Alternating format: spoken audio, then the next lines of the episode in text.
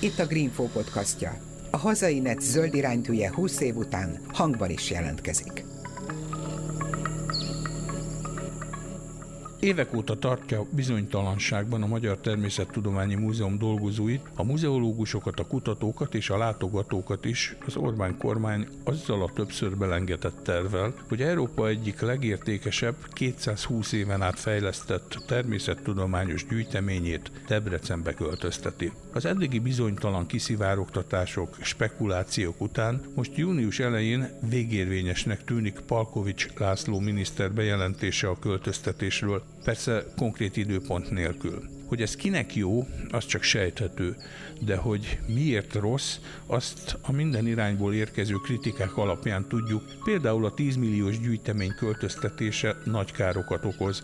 A szakemberek döntő többsége nem költözik Debrecenbe, ahogy például a nyugat-magyarországi diákok vagy családok is nehezebben jutnak el a cívis városba de sok egyéb probléma is adódik, ha tényleg meglépi ezt a kormány. Többek között erről beszélgetek dr. Vásárhelyi Tamás nyugalmazott főmuzeológussal, a múzeum korábbi főigazgató helyettesével. Én Sarkadi Péter vagyok, tartsanak velem!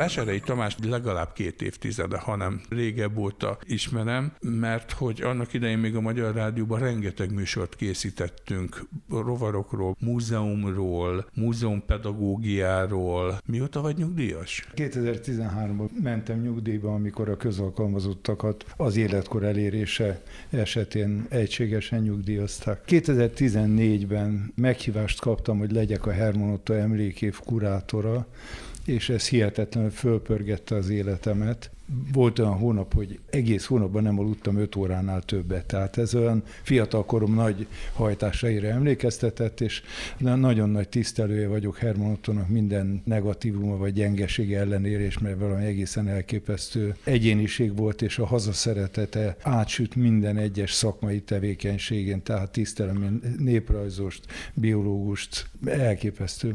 És aztán egyik dolog hozta a másikat, ez az emlékévez másfél évig tartott, tartott, könyveket kellett írni, meg szerkeszteni, és aztán meghívásokat kaptam kiállításoknak a tervezésére, és valójában igen-igen aktív nyugdíjas életet élek ma is. De akkor a szakál és a bajusz az, az, az nem a Herman Ottós, hanem ez a Vásárhelyi Tamásos. Ez, ez, igen, hát aztán, hogy annak idején mennyi volt ebbe Herman Ottó szerepe, mert amikor elkezdtem növeszteni 20 valány évesen, akkor már túl voltam az első pozitív Herman Otto benyomásokon. Azért ez a 2010 2013-as év ez neked olyan szempontból is jó volt, hogy akkor kaptad meg a múzeum pedagógiai életműdíjat. Ezt ugye a Szentendrei Szabadtéri Néprajzi Múzeum alapította akkor 13-ban, és elsőként te kaptad meg. Életműdíj az hány évtizedes munkásságért jár? Az a helyzet, hogy én egyetemista koromban részt vettem az úgynevezett Studium Generale munkájában, ami a hallgatók által a hátrányos helyzetben lévő gimnazisták egyetemre felkészítését Ami egyébként mind a mai napig volt. van például a Corvinuson. Igen, lehet. Tehát, hogy én kutatóbiológusként végeztem, de bennem volt ez az ismeretterjesztő hajlam fiatal koromtól kezdve, és ezért, mikor elvégeztem az egyetemet, akkor még elvégeztem a tanárszagot is, és e, egy második diplomát is szereztem, de sokáig dolgoztam, mint kutató a múzeumban, és közben, mint minden múzeológus, végeztem közművelődési munkát, és nem tudom, 70-es évek elejéről már vannak ismeretterjesztő cikkei, meg előadásokat tartottam, szóval több évtized. Tehát akkor te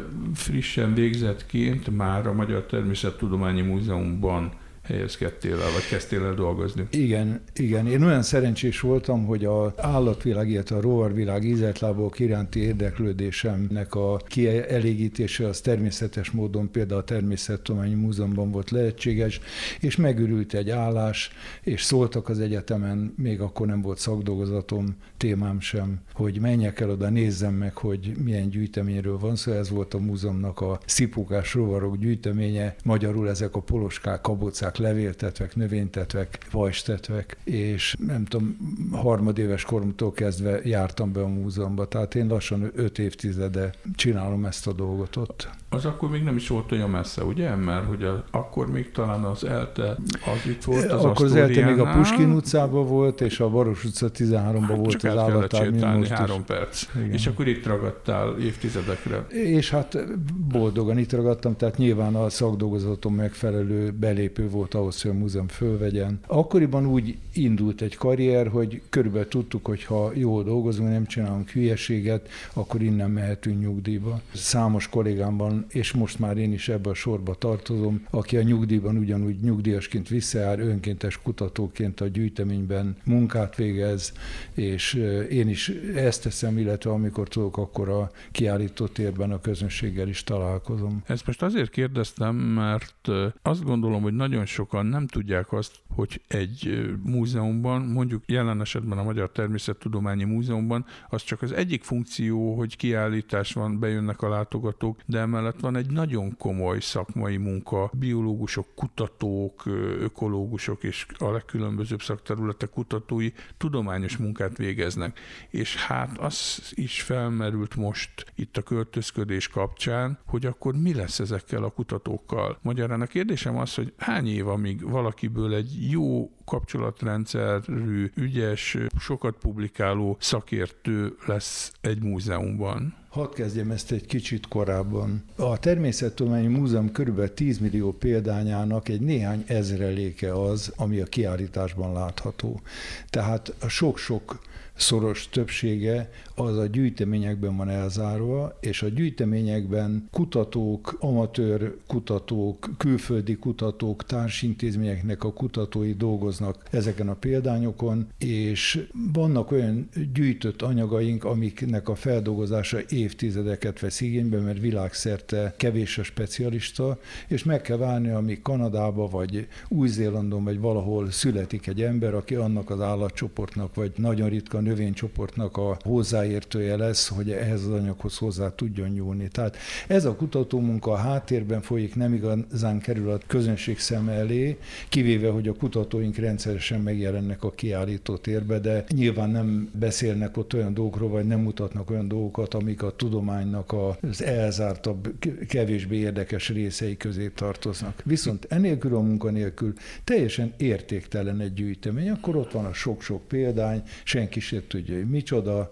és senkit nem érdekel, senki nem törődik vele. Anyagilag ki lehet fejezni az értékét? Most ez egy idétlen példa, de nemrég megint előkerült az, hogy kilopott a rovargyűjteményből egy-két preparált egyedet valaki, és azt a piacon eladta. Mert hogy az konkrétan árasítható. De mondjuk, hát én nem tudom, én egy több tízezer darabos szipókás vagy egyéb gyűjteménynek ilyen szempontból kvázi nincsen piaci értéke. A tudományos értéket meg hát nem igazán lehet anyagiakra lefordítani. Nagyon nehéz megállapítani, erre mindenféle kísérletek történtek. Inkább egy gondolatmenetet mondanék erre. Képzeljük el, hogy Kittenberger Kálmán, a nevét valószínűleg sokan ismerik, az első világháború előtt elmegy Afrikába, és ott hónapokon keresztül fenntartja magát, és gyűjt, és a gyűjtött anyagát aztán hazahozza a múzeumnak. Kittenberger számos betegséget összeszerzett, az egyik új percét ott hagyta, mert leharapta az oroszán, ő maga hajszáhián maradt meg. Tehát minden egyes például Poloska vagy Bogár példányhoz képzeljünk oda egy ilyen eszmei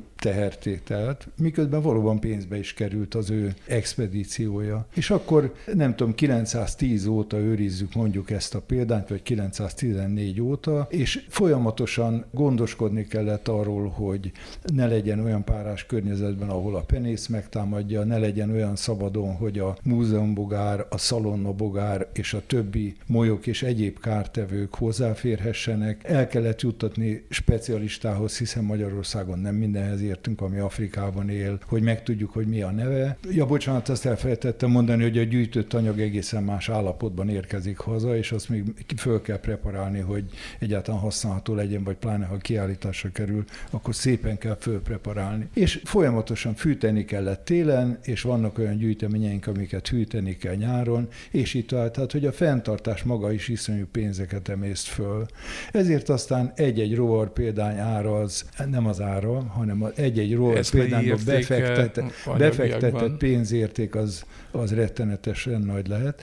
És ha már az eszmei értéket említjük, nyilvánvaló, hogy még a természetvédelmi törvény megváltoztatása előtt is rengeteg anyag bekerült hozzánk, de olyan példányok, amiknek ma 10 ezer, 100 ezer forint az eszme, vagy 500 ezer forint az eszmei értéke. Ez az a bizonyos természetvédelmi érték, amikor mondjuk, hogy egy védett faj, nem tudom, egy millió forint Igen. az egyede, amin úgy röhög mindenki, mert elpusztítjuk, hiába fizettek be egy millió forintot, az az egyed már nem kell életre. Tehát Igen. maradjunk abban, hogy felbecsülhetetlen tulajdonképpen ez a gyűjtemény.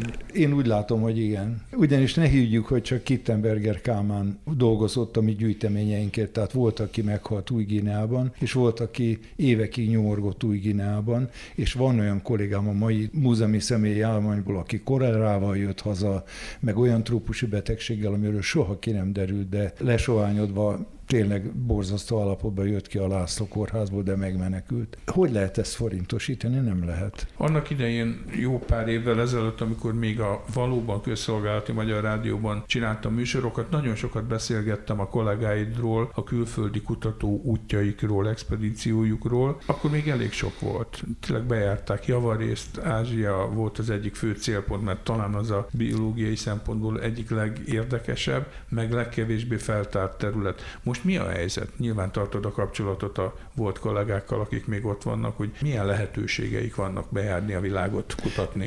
Vannak, vannak kollégák, akik, hogy úgy mondjam, úgy bedolgozták magukat a nemzetközi tudományba, hogy meg tudják teremteni a feltételeit egy dél-amerikai, vagy afrikai, vagy ázsiai útnak, de nagyon sokan járnak a Balkánra. Ez nagyon régóta a múzeumnak egy célterülete volt.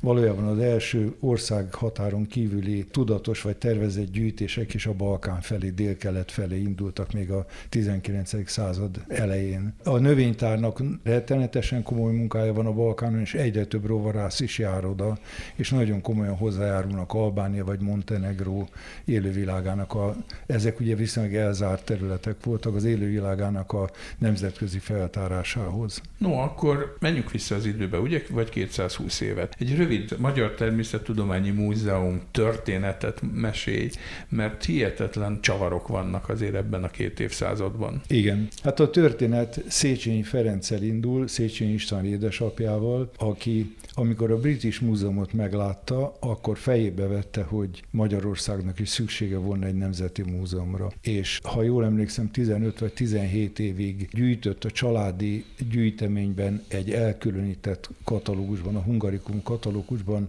feltüntetett anyagot, amíg úgy érezte, hogy 1802-ben méltó arra, hogy felkínálja a magyar nemzetnek, illetve hát akkor a magyar királynak, az osztrák császárnak. Első Ferencnek, aki ezt kegyesen elfogadta, miután ez egy-két nap alatt zajlott le Bécs és Pest között, nyilván le volt már zsírozva ez a dolog. Valami 13 ezer könyv, festmény, pénzérme és néhány tárgy került akkor a úgynevezett Széchenyi Országos Könyvtár birtokába. Ezek között voltak olyan természettudományos könyvek is, amik aztán később a mi gyűjteményünkben landoltak. És hat évvel később az Országgyűlés Nemzeti Múzeummá nyilvánította a Széchenyi családnak ezt az adományát, és onnan kezdve egységes volt a múzeum, amíg négy intézmény le nem vált róla. Ez a Szépművészeti Múzeum, az Iparművészeti Múzeum, a Néprajzi Múzeum és a Természettudományi Múzeum. Tehát ezeknek a története mind a Széchenyi Ferenc féle 1802-es adományjal, vagy annak a 15 éves gyűjtésével kezdődött. És akkor a Természettudományi Múzeum fizikailag hol volt? A Nemzeti Múzeum épületében volt nagyon sokáig. Tehát ahol ma is Illetőleg van a, Múzeum, a sors ugye? különös fintora az, hogy amikor a Pesti árvíz 1838-ban elöntötte a várost, akkor a Nemzeti Múzeum ásványgyűjteményeit is az akkor már álló Ludoviceum épületbe menekítették, mert az kicsit magasabban feküdt, mint a múzeum akkori elhelyezése. Akkor még nem volt a mai Nemzeti Múzeumi épület a belvárosban. És egészen 1847-ig a Ludoviceumban volt az ásványtár, illetve ott voltak kiállításaink is. Ugye ez katonai akadémiának épült, de nem kezdődött meg benne az oktatás, csak 47 után, amikor eljöttek onnan a Nemzeti Múzeum gyűjteményei. Tehát ha akarom, akkor előbb voltunk ott, mint a katonák. És aztán utána az elmúlt évtizedekben folyamatosan gyarapodott ez az állomány felajánlásokból, tárgyi adományozásokból, de a helyszínek is változtak össze-vissza, ugye? Tehát az állattár az ugye mind a mai napig a Baros utcában leledzik, a Kálintértől nem messze. Most már több tár az elmúlt évtizedekben a Ludoviceum épületébe került be, de hát előtte például az ember tanítár, ha jól tudom, a Bajza utcába volt, a növénytanítár mind a mai napig még a Tündérpalotában van, a Fradi pályától nem messze az Üllői út és a Könyves Kálmán körút sarkánál. Igen. Szóval... Azelőtt a Vajdahunyadvárban ja, volt igen, a növénytár, igen. és a Néprajzi Múzeum volt ott, ahonnan most szorul ki a növénytárunk. Igen, tehát a gyűjtemények, az ország gyűjteményi gyarapodtak, és ne felejtsük el, hogy a Trianonig háromszor ekkora országnak a nemzeti gyűjteményéről beszélünk. És valami elképesztő, hogy milyen nemzeti büszkeség kiváltója volt ez, és milyen sok embernek a magánadománya is van benne. Tényleg a megalakulástól kezdve olyan dolgok, hogy egy halászmester fog egy különlegesen nagy halat, akkor nem adja el, hanem a Nemzeti Múzeumnak adományozza, vagy valaki talál egy különleges kagylót, vagy akár egy, egy olyan egeret, amit még nem látott, és akkor azt is a Nemzeti Múzeumnak adományozza. Más emberek meg olyan hatalmas pénzadományokat tettek, amikből el lehetett kezdeni külföldre járni. Tehát ez egy nagyon komoly nemzeti közadakozásnak az eredménye ez a gyűjtemény, nem csak a kutatók tudatos gyűjtéseinek az eredménye.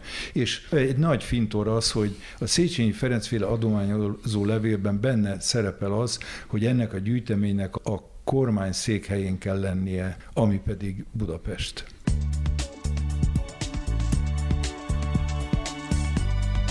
Ez itt a Hazainet zöld iránytűje, a Greenfo podcastja.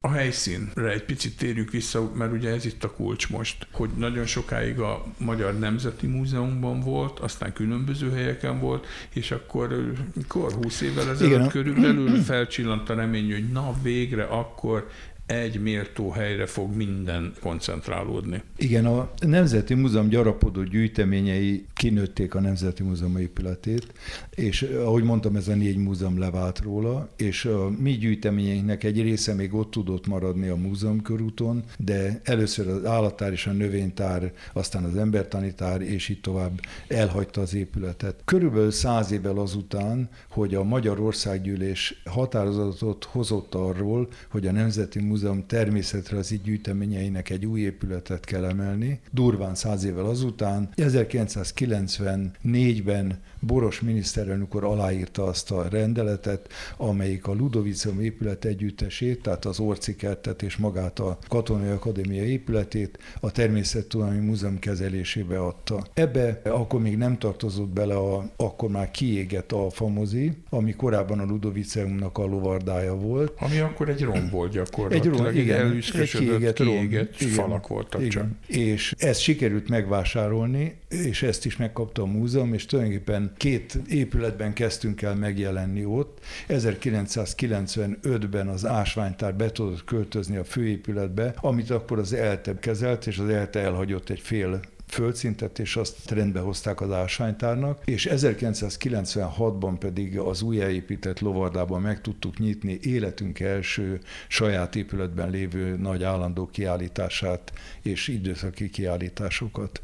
Tehát így kezdődött a Ludoviceum beli munkánk, és miután hát hosszú távra terveztünk, meg kellett várni, amíg az ELTE kiköltözik a lágymányosra, és akkor lehetett az épületet igazán elkezdeni felújítani ami a tetőtérnek a teljes újjáépítésével kezdődött, hiszen fölülről ázott az épület. A tetőtérben légkondicionált raktárak, illetőleg a belső oldalon munkaszobák, konferenciatermek, könyvtártermek lettek kialakítva, és ott található most az embertanitár és több emlős gyűjtemény is, ha jól Emlős és madárgyűjteménynek egy része, igen, amelyik ott fönn elfér, a nagy emlősök azok meg len vannak a mély raktárban. Egyébként ezek a tárak európai kitekintésben mennyire jelent jelentősek tudományos szempontból. Benne vannak mondjuk a top 5-ben? Ez változó, pont az emlős és pont a madár azt hiszem nincs benne, mert az 1956-os tűzvész során ezek a gyűjtemények legnagyobb részben elégtek. Tehát sajnos ebből a nagyon-nagyon értékes történeti anyagból alig maradt valami. Inkább a rovargyűjtemények maradtak érintetlenül. Az állatokról beszélek, a növénytári gyűjtemények azok folyamatosan megőrződtek. Ott is volt világháborús kár, de nem olyan nagyon nagy. De az viszont mondjuk Kárpát-medencei szempontból nagyon jelentős a növénygyűjtemény, sőt abszolút hát, hogy, hát Kitaivel pár gyűjteményét őrizzük, és őt hívjuk a magyar linnének, tehát nagyjából abban a korban egészen alapvető feltáró munkát végzett, de más nagyon nagy régi botanikusoktól is van már anyagunk. No, és akkor vissza, tehát ugye Igen. a tetőtérbe tényleg 20. századi nagyon top, korrekt, sok-sok milliárd befektetésével felújítások történtek, és akkor ez az üveg, pira, nem, hát ez nem is és piramis akkor, tulajdonképpen, igen, csak igen. A, a kis Louvre. Igen.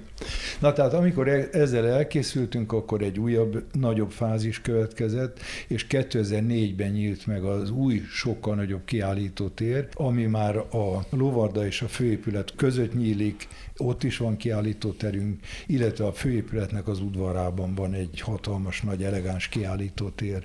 És ezzel a fázissal együtt a Nemzeti Múzeumból költözhetett, mert, itt, mert hiszen innen indultunk, az utolsó tár is az őslénytár, akik szintén a Ludovicem földszintjének a másik oldalába költöztek be. És eddig tartott a dolog, illetve ennek az építkezésnek a megtakarított pénzéből sikerült az épület belsejében egyszerűen fogalmazva minden piszkot kitakarítani. Tehát mindent, aminek a lebontása nagy piszokkal jár, eltávolítani. Tehát minden emeleten a vakolat le lett verve, az elaggott vezetékek le lettek szedve, a padlók fölszedve, és olyan visszabontás történt, ahonnan tisztán elindulhatott volna az építkezés, ha megkapjuk rá a pénzt. Ez mikor volt? Ez a leállás, vagy a folytatás megszűnése? Ez a 2000-es éveknek a második felében szép lassan ugye elfogyott a pénz, és leállt az építkezés. És akkor utána évekig üresen állt ez a rész? Vagy akkor az még az LTE volt? Vagy ez nem, volt? nem, nem, ez akkor már, vagy... tehát 2004-ben már az egész épület együttes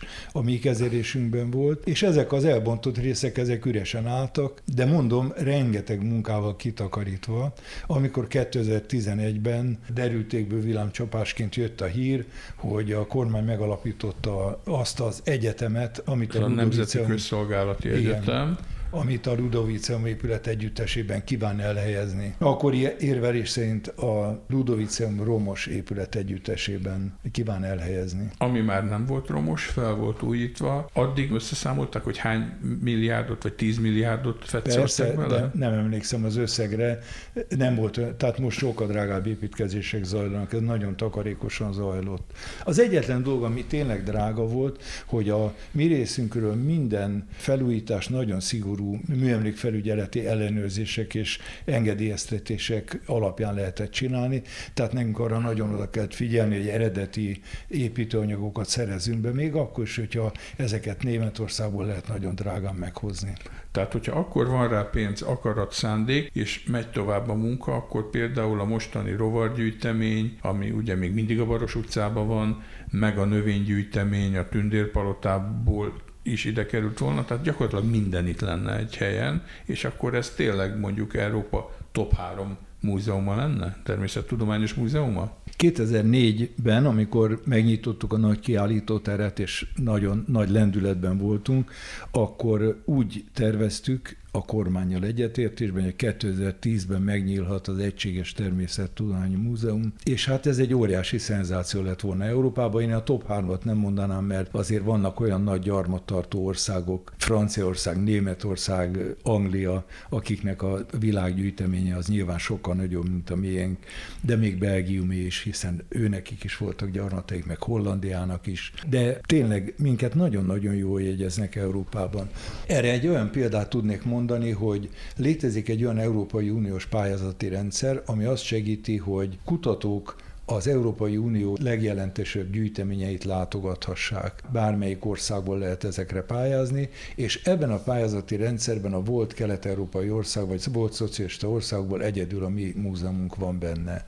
Még a Szentpétervári sincs pedig hát mekkora ország, mekkora gyűjteménye. Eljutottunk oda, hogy az elmúlt években elkezdték ugye folyamatosan ezt a Nemzeti Közszolgálati Egyetemet ott fejleszteni, amit a rossz nyelvek csak Orbán Janicsár képzőjének neveznek, és hát itt, amit létrehoztak, az mind-mind ugye a múzeum rovására történt, és hát eljutottunk oda, hogy pár évvel ezelőtt folyamatosan elkezdték adagolni a közvéleménynek a részfél információkat, hogy hát ez a múzeum kezdjen el csomagolni, pakolni, mert hogy egyszer csak el fog költözni. Egy ideig azt sem mondták meg, hogy hova, még mentek a találgatások, meg a lobbizgatások, hogy ha esetleg Budapesten marad, akkor mit tudom én, egy másik épületet valahol találjanak neki. Aztán pár évvel ezelőtt bedobták Debrecent, azt azóta így lebegtetik, míg nem aztán most június elején Palkovics László miniszter közölte, hogy hát akkor Debrecen lesz. Bár még mindig sok a kérdőjel, se pénz, se idő nincs megadva pontosan hozzá. De hát mindenki tiltakozott már az elmúlt években folyamatosan. Mik a legfontosabb dolgok, ami miatt egyértelműen azt mondja a közvélemény meg a szakma, hogy ne. Megint egy picit vissza kell lépnem, tehát amikor az egyetem elkezdett építkezni, attól a pillanattól kezdve ez nyilvános volt, és ez számunkra is nyilvánvaló volt, hogy nekünk idővel el kell hagyni ezt az épületegyüttest, hát nem, nem lehet ilyen furcsa módon, mint egy szendvics dolgozni, hogy a földszinten mi vagyunk, a tetőn mi vagyunk, köztem meg az egyetem. És sorra születtek azok az elképzelések, illetve néhány esetben komoly, egész komoly tervek is, hogy hol lehetne elhelyezni ezt a hatalmas gyűjteményt Budapest Budapesten ugyanazzal a változatlan igényel, hogy a teljes múzeum költözön, a teljes gyűjtemény együttes kerüljön egy helyre, és lehetőleg ugyanott legyenek a kiállítások is, hiszen ez a dolog így tud szerves egész ként működni. Ezek sorra kudarcot vallottak, hol komoly kifogások miatt, hol nem egészen érthető kifogások miatt, és akkor most érkezünk a kérdésedhez. 2018. decemberében jutott el hozzánk a hír, hogy komolyan tervezi a kormány azt, hogy a múzeumot Debrecenbe helyezi. Ez egy ilyen lebegtetett hír volt, amit hol megerősítettek, hol gyengült, hol ellenkező híreket kaptunk. Sajnos nagyon kevés a konkrétum, amit erről az egész folyamatról lehet tudni. És ugye nekem, mint nyugdíjasnak végképp nehéz helyzetem van, mert nem is élek benne annyira a múzeum légkörében, a mindennapjaiban, nem veszek részt a vezető értekezleteken, és így tovább. Tehát végképp keveset tudok arról, hogy mi minden történt, vagy nem történt azóta. Na jó, de azért az információk eljutnak hozzá. Már a kollégáktól? Hát a kollégáktól eljutnak, csak tudod, hogy van ez, hogy mennél több szájon keresztül jön egy információ. Már mindig módosul egy kicsit. Szükségszerűen Torzul. módosul.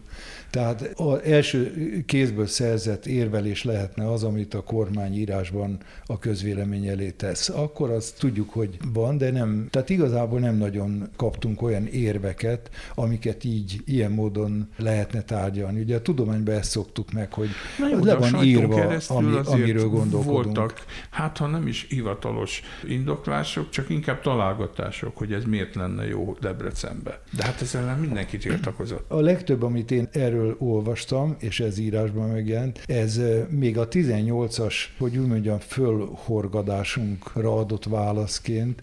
Debrecen város polgármesterének egy interjúja a város újságjába, tehát nyilván ez egy ilyen megrendelt interjú, ahol nagyon szép kerek mondatokban magyarázza el, hogy miért kellene Kelet-Magyarországra vinni egy országos múzeumot, ami ott Kelet-Magyarország szellemi egyik központja lehetne, és miért lehetne ott több látogatója a múzeumnak, mint Budapest, Budapesten, és hogy Debrecen ugyanolyan messze van Budapesttől, mint Budapest Debrecentől, és itt a... Tehát ő legalább vette a fáradtságot, és egy csomó érvet elmondott. Ezeknek az érveknek egy része sajnos viszonylag könnyen száfolható, vagy legalábbis az ember az értetlenségét elmondhatja. Menjünk konkrétan sorba, hogy mi miért nem igaz. Nem, abban teljesen igaza van, hogyha oda menne ez a múzeum, akkor Kelet-Magyarország egyik szellemi központja lehetne. Itt viszont Magyar Magyarország egyik szellemi központja, aminek Széchenyi Ferenc, és azóta mindenki, aki valamit adott ennek a múzeumnak, tekintette, és aminek tervezte, és ami most. Debrecen ugyanolyan messze van Budapesttől, mint Budapest Debrecentől, de ha Debrecenből Budapestre akar jönni az ott élő, abban a régióban élő 200 ezer ember, az nem ugyanannyi kilométer, utas kilométer, mint ha Budapest és az agglomerációból akar oda menni két és fél millió ember. Tehát a távolság ugyanaz, de a, például a környezetterhelés, a látogatók anyagi és időbeni megterhelése az messze nem ugyanaz. És folytathatnánk, tényleg rengeteg ilyen dolgot lehet. Na jó, de hát mondjuk én, hogyha egy Pécsen tanítok egy osztályt, és azt mondom az osztályomnak, hogy menjünk föl Pestre, nézzük meg a múzeumot egy osztály kirándulás keretében, ezt hát meg lehet csinálni jobb esetben egy napba vagy kettőbe. Na de hogyha én még Debrecenbe lemegyek, a mai magyar közlekedési viszonyok mellett biztos, hogy kevesebb látogatót én, én most nem tudom megmondani, hogy van-e Pécs-Debrecen közvetlen hát teljesen mindegy, de lehet ez Sopron, lehet ez Zalaegerszeg, bármi. Igen. Az biztos, hogy ami Debrecenből nézve Budapest mögött van, az mindenki sokkal nehezebben éri el. A másik ilyen nagyon fontos dolog volt, megkérdezték, azt hiszem mondjuk nem reprezentatív felmérésben a dolgozókat, hogy mi a véleményük a tervről, és az elsőprő döntő többségük azt mondta, hogy hát nekik szóba nem jöhet Debrecen. Igen, egy, egy online kérdőívet bocsátott ki a reprezentatív szakszervezetünk, és erre valóban nem a dolgozók többsége válaszolt, ezzel szemben a válaszolók 85%-a azt válaszolta, hogy nem ért egyet a költöztetéssel, és általában nem is kívánna Debrecenbe menni. Ugye Magyarország egy olyan ország, ahol nem költözünk könnyen. Tehát az Egyesült Államokban lehet, hogy ez könnyebben menne. Itt valahogy nehézkes, ha az ember egyszer szerzett egy lakást, vagy ha az ember házastársának Budapesten van állása, és mind a ketten itt vannak állásban, nem olyan könnyű áttelepülni.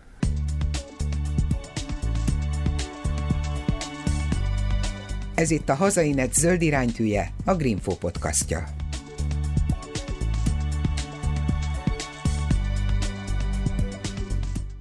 Azt is mondta a kormány, hogy hát semmi baj, hogyha nem akarnak jönni ide a múzeumi dolgozók, mert majd itt a Debreceni Egyetemen úgyis annyi fiatal szakember képződik, hogy majd ők meg fogják oldani itt a munkaerő hiányt, és akkor itt most visszautalok az elején erre a kérdésre, hogy mennyi idő is kell egy muzeológusnak, egy kutatónak, hogy beletanuljon a szakmába. Igen. Azzal kezdeném, hogy Debrecenben van egy nagyszerű egyetem, ahol évtizedek óta közismerten elképesztően magas szintű biológia oktatás van. Ugye én biológus vagyok, tehát leginkább ezt tudom megítélni. Ezzel az égvilágon semmi baj nincsen, tehát ott ki lehet képezni azokat a biológusokat, akik specialistává tudnak aztán a későbbiekbe válni. A baj a specialistává válásban van. A Debreceni Egyetemen is van egy-kettő, tehát azokban a például rovar csoportban, amelyiknek ott van specialistája, lehet tovább fejlődni, de még mindig nem lehet ismerni a Budapesti Múzeumnak a gyűjteményét. Tehát azt csak úgy lehet megismerni, ha ebben a gyűjteményben valaki hosszú-hosszú éveket eltölt. Most egy komolyabb gyűjteményre gondolok, a szipukás rovarok 700 ezer, a legyek 1 millió fölött, a lepkék meg a bogarak azok több millió példány. Ezt a gyűjteményt valamennyire megismerni is évekig tart, és aztán úgy használni, hogy valaki a külföldi szakemberekkel tudjon kommunikálni, a külföldi szakemberekkel tudjon együttműködni, kooperálni, ez biztos, hogy egy évtizedet elvisz. Az én sokkal, én egy kisebb gyűjteményben voltam, ezek, nem ezekben a legnagyobbakban. Egyetemista koromban kettő év alatt odáig jutottam el, hogy egy Magyarországon 60 fajos családban otthon éreztem magam. Én Magyarországon 800-nál több poloska faj él, tehát ezt tudom mondani, és a gyűjteményben pedig sok ezer, nagyon sok ezer faj van. És akkor utána kezdődött az a munka, amikor tényleg állásba kerültem, hogy elkezdtem megtanulni, milyen anyagaink vannak még, hogy azok miért ott vannak, hogy kerültek oda, mit kell velük csinálni évente rendszeresen, hogy megőrizzük a, a kártevőktől, és a jó állapotban megtartsuk őket. És elkezdtem forgolódni a nemzetközi tudományos közéletben, amit az mentorom, az a nyugdíjas, akinek a helyére én oda kerültem, egy nagyon-nagyon kedves és türelmes mentorom volt Sósárpád, amit a mentoromtól folyamatosan vettem át, meg más idős kollégáktól, akikkel találkoztam a múzeumban. Na most a Debreceni vonalnál attól most tekintsünk el a részletektől, hogy hol lesz, mert valamit itt mondtak, hogy valami lepukkant sportpálya vagy focipálya helyen lesz, de az se derült ki, hogy mennyibe kerül, nincsenek tervek, szóval semmi konkrétumot nem tudunk. Ami viszont már félig meddig tény, hogy így elkezdték rá ha jól emlékszem, talán a növénytárosokat elsőként, hogy kezdjenek el pakolni és csomagolni. De azt nem mondták meg, hogy ha ki kell költözni, akkor hova, mert hogy ez körülbelül mondjuk tíz év múlva fog elkészülni, vagy a fene tudja hány év múlva fog elkészülni Debrecenbe, ahova kéne vinni. Akkor most rapid módon összecsomagoltatnak gyűjteményi anyagokat, elmegy egy raktárba, ki tudja milyen körülmények közé, aztán majd valamikor elmegy Debrecenbe, szóval ez minden józanésznek ellentmond. A növénytár helyzete annyiból speciális, hogy abban az épületben van, amiben most már két nagyon komoly intézmény is helyet kapott, és nem ő az épület kezelője, tehát onnan szorítják ki. Ahogy a Nemzeti Múzeum annak idején szorított ki minket a saját épületéből, mert szüksége volt a helyre. Tehát a dolognak ezt a részét meg lehet érteni. Na jó, de azért de, mondjuk de egy arra... pedagógiai intézetnek miért pont arra az épületre volt szüksége? Egy pedagógiai intézet bárhova elhelyezhető, egy akármilyen igen, irodaházban. Igen. igen, azt könnyebb átrakni egy irodaházban, mint egy mondjuk Kitai Pálféle, vagy Kossuth Lajos féle, és mondhatnám még ilyen komoly igen. embereket, ilyen herbáriumokat veszélyeztetett helyzetbe hozni. És valóban egy gyűjtemény évtizedekre akár használhatatlanná válik, ha berakják egy depóba, és ott gyakorlatilag hozzáférhetetlen. Mekkora kárt okoz vagy okozhat egy ilyen költöztetés egy ekkora gyűjteménynél? Ez attól függ, hogy mennyi időt és mennyi pénzt szánunk rá. Ha van rá bőségesen idő, akkor mindent úgy lehet elcsomagolni, hogy a költözés során gyakorlatilag nem sok kár történik. Ezt megtapasztaltuk, mert amikor az embertanitár beköltözött, amikor az ásványtár beköltözött, amikor az őslénytár beköltözött, és olyankor csak a csomagolás esetleg több mint egy évet vett igénybe, akkor minden számítógépes nyilvántartásba került, és mindent lehetett ellenőrizni, hogy megvan-e, amikor az új helyen kicsomagoltunk. Tehát ez nem feltétlenül jár óriási nagy kárral, valamennyi kárral mindig jár, mert elkerülhetetlen, hogy a mozgatás baj. Hogyha ez Budapesten 10 kilométerre vagy 5 kilométerre kéne elszállítani, nyilvánvaló sokkal kevesebb rázkodás éri, sokkal kevesebb egyéb időjárási esemény történhet, mint hogyha 230 kilométerre kell vinni, de ez megint egy időtényező, de ez a dolog is megoldható. Tehát én nem ebben ebben látom az igazán nagy veszélyt, hanem abban látom a veszélyt, hogy ha össze-vissza és kapkodva épül egy épület, egyszerűen ehhez vagyunk szokva Magyarországon, hogy minden az utolsó pillanatban készül el, és egy nem teljesen kiszáradt, nem teljesen megfelelő épületbe kell kicsomagolni,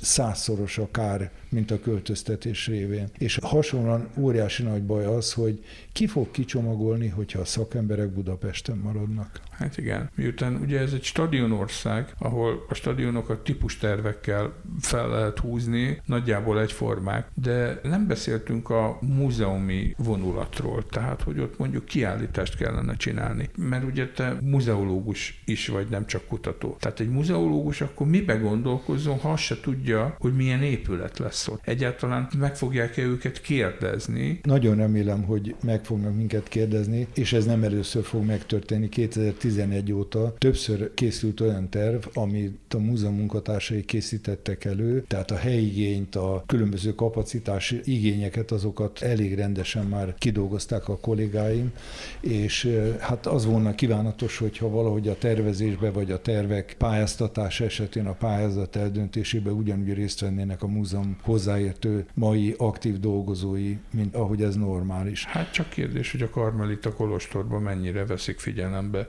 az érintettek ötleteit, véleményeit. Igen, hát itt lehet aggodalmaskodni. Én ilyen értelemben nagyon optimista tudok lenni. Nagyon el tudom képzelni, hogy ahogy a, nekem rettentesen tetszik a Néprajzi Múzeumnak a tervezett épülete. Azóta megtudtam, hogy létezik már ilyen jellegű épület a világon, de azt gondolom, hogy ez maga egy olyan épület lesz, amire tényleg jönnek majd a turisták. Hát most a Covid egy kicsit felülírta a turizmussal kapcsolatos elképzeléseinket, de hát ha ez a dolog még tud működni. Tehát Budapest nevezetességei közé kerülhet az, az épület. És akkor miért ne kaphatnánk mi is egy olyan épületet, ami nagyon látványos, nagyon egyedi, és ugyanakkor minden olyan múzeumi funkciónak maradéktalanul megfelel, ami nélkül egy 21. századi közgyűjtemény az nem igazán világszínvonalú. Voltak olyan tervek, elképzelések, és ezért lobbizott a múzeum vezetése, hogy maradjon Budapesten. És talán Macskás István volt akkor a igazgató. Nem, akkor nem már Kósos Zoltán. Vagy Kósos Zoltán. Ők előálltak alternatívákkal, budapesti helyszínekkel. Igen, ez le, volt az elvárás. lesöprődött gyakorlatilag. Ez volt az elvárás és 2018-ban, amikor meghallottuk a hírt, akkor a múzeum dolgozói a főigazgatónknak az engedélyével meghívtuk egy tanácskozásra, és valami 54-en voltunk a durván 200-ból, és akkor odajukadtunk ki, hogy egy olyan javaslatot szeretnénk tenni a kormánynak, amely szerint a a gyűjtemény maradjon Budapesten, vagy Budapesthez egészen közel, akkor még az akadémia kezelésében volt például Martonvásár, 20 perc vonattal. Tehát ez, ez azért nem ugyanaz egy külföldinek, vagy egy belföldinek, egy budapesti egyetemi oktatónak, aki társkutatónk, vagy a rendőrség bűnügyi osztálynak, a Budapesten, aki használja a gyűjteményeink szakértelmét, és így tovább. Tehát nem olyan bonyolult a kapcsolattartása, mint Debrecennel. Tehát, hogy maradjon a gyűjtemény itt, maradjon a kutatási bázis itt, mert a hazai és a nemzetközi szakmai beágyazódottság az Budapesthez köti. És hozzunk létre Debrecenbe, vagy akár nem csak Debrecenbe, hanem másút is, mondjuk az ország nyugati végén, egy olyan fantasztikusan modern és szép, és tehát akármennyire, amennyi pénz van, annyira lehet csillivili, szakmailag maximális tudásunkkal megalapozott kiállítást, ami az egész kelet-európai térség számára egy igazodási pont lehet, egy nagyon jó látogató helyszín, és aminek a fenntartása egyáltalán nem lehetetlen, hiszen nekünk e pillanatban van egy filiálénk Gyöngyösön, van egy másik filiálénk Zircen, és működik a dolog. A Mátra Múzeum, ugye az a Gyöngyösi, a és, a Bakony, és a Bakony Természettudományi Múzeum Zircen. Ti elmondtátok az ötleteiteket, de ezek szerint akkor erre nem bevő ez a kormányzat. Nem, nem tudok róla, hogy ez bármiféle érdemi megvitatása lett volna. Lehet, hogy volt, de én erről nem tudok.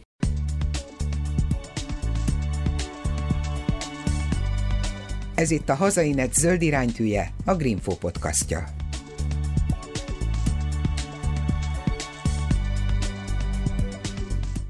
Egy múzeumnak a tevékenységét, ha megnézzük, annak hány százaléka a múzeum, pedagógia, az ismeretterjesztés, tudománypolitika, vagy konkrétan maga a tudomány, a kutatás? Százalékosan nagyon nehéz megmondani, hogy inkább egy-egy kutató esetében, vagy egy-egy múzeumpedagógus esetén lehet megmondani, hogy a munkaidejének mekkora részét fordítja erre vagy arra, és nem feltétlenül ugyanaz az ember végzi. De sokkal, de sokkal több kutató dolgozik jelenleg a múzeumban, a tudományos gyűjteményen, mint amennyien a munkaköri megnevezésük szerint a közönséggel foglalkoznak. A sokkal, de sokkal több kutatónak viszont hármas feladata van. Az egyik a gyűjteményeknek a gyarapítása, gyártása, megőrzése, kezelése, tehát ez a kifejezett gyűjtemény munka, azt hiszem a közönség ezt gondolja a múzeumi munkának. A másik része a tudományos kutató munka, ami részben kell a gyűjtések előkészítésére, részben kell a feldolgozáshoz, és hát itt jön az a dolog, hogy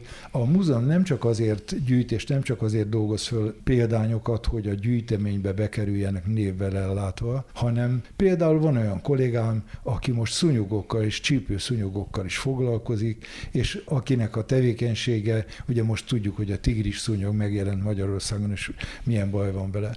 Tehát olyan szúnyogokkal, amiknek a humán egészségügyben óriási jelentősége van. Másik kollégám csigákkal foglalkozik, és megjelent egy olyan trópusi csiga, amelyik szintén trópusi betegséget terjeszthet. Nem tudjuk, hogy mi van. És a kollégáim olyan új kártevőket azonosítanak, amik megjelennek a globális klímaváltozás következtében. Kollégáim olyan olyan magyarországi biodiverzitási központokat találnak, amiket védetté kell nyilvánítani. Kollégáim segítenek a rendőrségnek, hogy hol tetemek esetében, elhagyott talált tetemek esetében a gyilkosság mikor történhetett, akár milyen napszakban történhetett. Egy csomó olyan ismeret birtokában vannak a muzeológusok, amik a mindennapi élet számára rettenetesen fontosak. Tehát ez a dolognak a kutatási része. És az őtörük elvárt harmadik féle tevékenység az a közművelődési tevékenység, amiben beleérthetjük a kiállítási forgatókönyvek készítését, a közönséggel való konkrét találkozásokat, az ismeretterjesztő könyveknek és cikkeknek az írását, az interjúkat, a múzeumnak egyre jelentősebb internetes megjelenését, tehát ez is egy nagyon szerteágazó dolog. Na de ebből az is következik, hogy ezek nem ilyen lárpurlár maguknak való kutató témák, hanem sok esetben nyilván van egyéb más intézményekkel együttműködésük. Igen, igen, tehát korábban ugye úgy hívták ezeket, hogy ez MTA, ELTE, MTM kutatócsoportok, két ilyen nagyobb kutatócsoport van, volt egy harmadik is, akik hát budapesti beágyazódottságban értelmszerűen működnek együtt. A múzeum munkatársai az ELTén oktatnak, az Állatorvostudományi Egyetemen, vidéki egyetemekre is utaznak kollégáink oktatni, tehát rengetegféle dolga van a múzeumban dolgozóknak, ami nem az a régi módi poros múzeológia, már réges rég a múzeum gyűjti. Ül a mikroszkóp előtt, és írja ki a Hát ennek egy része az, hogy ül a mikroszkóp előtt, mert van, így lehet ma már, megcsinálni. Igen. Ma már azt gondolom, Igen. ez a kisebbik része az időnek. Persze, de hát, és ma már van a múzeumnak scanning elektromikroszkópja, van DNS laborja, ahol genetikai anyagot lehet azonosítani, tehát igyekszünk a 21. század tudomány szintjén dolgozni. Te hogy látod most, milyen esélyeket adsz ennek a költöztetésnek? Ha igen, akkor mikorra látod, hogy esetleg megvalósul? Hadd ne kelljen erre válaszolnom, hát nincs helyszín, nincs pénz, egy szándék van bejelentve, semmi többet nem lehet tudni. Az biztos, hogy a csomagolás az éveket vesz igénybe, mert most akkor mindent újra be kell csomagolni. Az azt jelenti, hogy évekre leáll a kutatómunka. Az biztos, hogy ezzel párhuzamosan folyhat az építkezés, de hát a tervezés, hát látjuk a többi nagy múzeum esetében, hogy csak a tervezés esetleg éveket viszel, a kivitelezés éveket viszel, akkor a kész épületnek meg kell állapodnia, hogy be tudjon fogadni egy ennyire sérülékeny gyűjteményt, mert hiszen a, a gyűjtemények legnagyobb része szerves anyag, tehát itt ez, ez jelenti a veszélyt. És akkor utána be lehet költözni, kiállításokat lehet elkezdeni építeni, szóval ez egy, egy évtized minimum szerintem. Foglalkoztat még a múzeum pedagógia? A rovartani kutatások, vagy nyugdíjasként most már más szabadidős tevékenységed, vagy időeltöltésed van? Az egyik oldalon, miután én tényleg a, az egész szakmai életemet a múzeumban töltöttem, és a múzeummal foglalkoztam, egyszerűen elképzelhetetlennek tartom, hogy ne foglalkoztasson a múzeumpedagógia. Nagyon szeretek a kiállító térben lenni, nagyon szeretek nyugdíjas klubban előadást tartani, vagy a múzeumok éjszakán, bármilyen eseményen, amikor csak hívnak, vagy amikor én előállok ötlettel ott vagyok. Sőt, van olyan esemény, amit én találtam ki annak idején, ez a beporzók napja, ami most már három évben egymás után zajlott. Ez egy félnapos rendezvény a múzeumban, és hát ilyen 500 és 800 vagy 900 fő közötti látogatottságú nagyon népszerű esemény. És ez igazi öröm, szóval az valami olyan, olyan fantasztikusan jó érzés, amikor látjuk, hogy a, és esetemben ugye szerencsés vagyok, mert én is gyűjtöttem Örményországban, vagy Koreában, vagy Vietnámban, és akkor látom azt, hogy meg Magyarországon természetesen, hogy a gyűjtésemnek az eredménye hogy került át a tudományba, és ez a tudományon keresztül hogy került át a kiállításba, és tudom, hogy a gyűjtésem eredményét hogy tudom a közönségnek a lehető legjobban átadni. És itt eljutott eljutottunk egy viszonylag új tevékenységi körömig. Én körülbelül tíz évig dolgoztam azon, és aztán dolgoztam az egyetemen, az eltén, azon, hogy megalapítsuk a tudománykommunikáció, a természettudományban mesterszakot, és ilyen módon egy kicsit más, kicsit több, mint a múzeumpedagógia, tudománykommunikációval is foglalkozom, és amikor sorra születtek az unokáim, akkor elkezdtem újra nekik játékokat barkácsolni, meg mindig is érdekeltek a játékok, és elkezdtem azzal foglalkozni, hogy lehet-e a gyerekjátékokat használni tudománykommunikációra. És valami elképesztően jól lehet használni, mert a, nem csak a gyerekeknek, hanem a felnőtteknek is. Hogy egy példát mondjak, használt piacon veszek lentkerekes autót, mert ma már alig van lentkerekes autó, mert vagy rúgós, amit hátrahúzok és elindul, vagy benne van az elem, és amíg az ki nem merült, addig csak egy gombot kell megnyomni. És ott a lentkerekes autó úgy reparálom, hogy lehessen is látni a lentkereket, és jönnek a gyerekek, felnőttek, és elcsodálkoznak, hogy ez mitől megy, és el lehet magyarázni a fogaskerekeket, az áttéteket, a lendületet, amit a lentkerék felvesz. Tehát rengeteg mechanikai, newtoni mechanikai ismeretet lehet egyetlen játékszeren keresztül átadni. És akkor ennek a továbbfejlesztése, amikor nemrég összeálltál egy képzőművésszel, és tulajdonképpen ebből nőtt ki, igen, hogy két évvel ezelőtt egyébként egy fizikus magángyűjtő, egy Amerikában élő dúsgazdag fizikus magángyűjtőnek a gyűjteményéből állította ki kortás magyar műveket Vazarelli Múzeumban, és talán ezért is, mert egy fizikusnak az anyaga volt, rengeteg képhez lehetett kapcsolódást találni a játékaimban. Tehát 20 alkotáshoz tudtam odavinni valami játékszert, vagy 5-6-7 féle játékszert, és óriási siker volt, és a képek között volt Konok Tamás két képe, ő egy 90 éves Kossuth Díjas, a nemzetművésze, Prima Primissima Díjas világhírű absztrakt festő, akinek a geometrikus absztrakt képei valahogy belőlem olyan reakciókat váltanak ki, hogy úgy kitalálok valamit, hogy mi, a, mi az, ami rímelhet ehhez a képhez, vagy ami felelhet ennek a képnek a általam megérzett kérdésére. És készítettem olyan tárgyakat, fából főleg, amik egyszerűen csak formailag hasonlítanak a festményhez, de készítettem olyat, ami a festmény elemeit használja föl, és a közönség átrendezheti, vagy eljátszogathat vele. És elképesztő hatása volt ennek az együttesnek, a Deák 17 galériában volt a kiállításunk, mert Például fizika tanár ismerősöm gratulált a kiállításhoz, és azt mondta, hogy ő neki a modern művészet semmit nem jelentett, de most rájött, hogy ebbe van valami. És bölcsész hallgatóm írt e-mailt, hogy mennyire köszöni, hogy én érdekesítettem neki a fizikát. Tehát, hogy a, ez valóban ez a kiállítás párbeszédet kezdett, vagy, vagy közvetített, tolmácsolt a kultúrának két egészen különböző területek között. Említetted az unokákat. Mennyien vannak? Nem sokára nyolcan.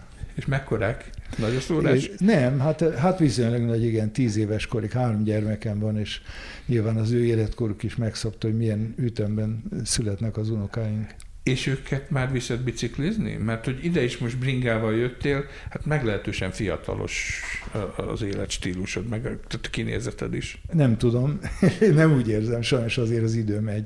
De nem én viszem őket biciklizni, hanem a szüleik. Viszont rengeteg közös bringás felvonuláson vettünk részt, tehát ilyen élményem volt már, hogy a Critical Mass budapesti nagy biciklis felvonuláson az unokákkal együtt tudtam tekerni.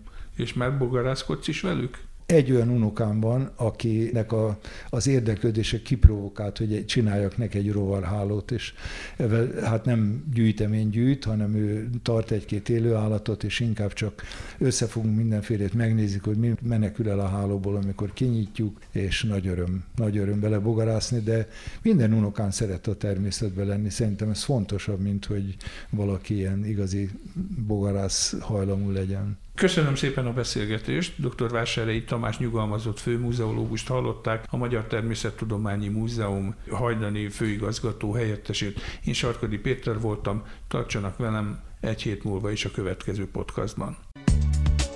Önök a Greenfo podcastját hallották. Ha kíváncsiak a következő részekre, iratkozzanak fel ránk.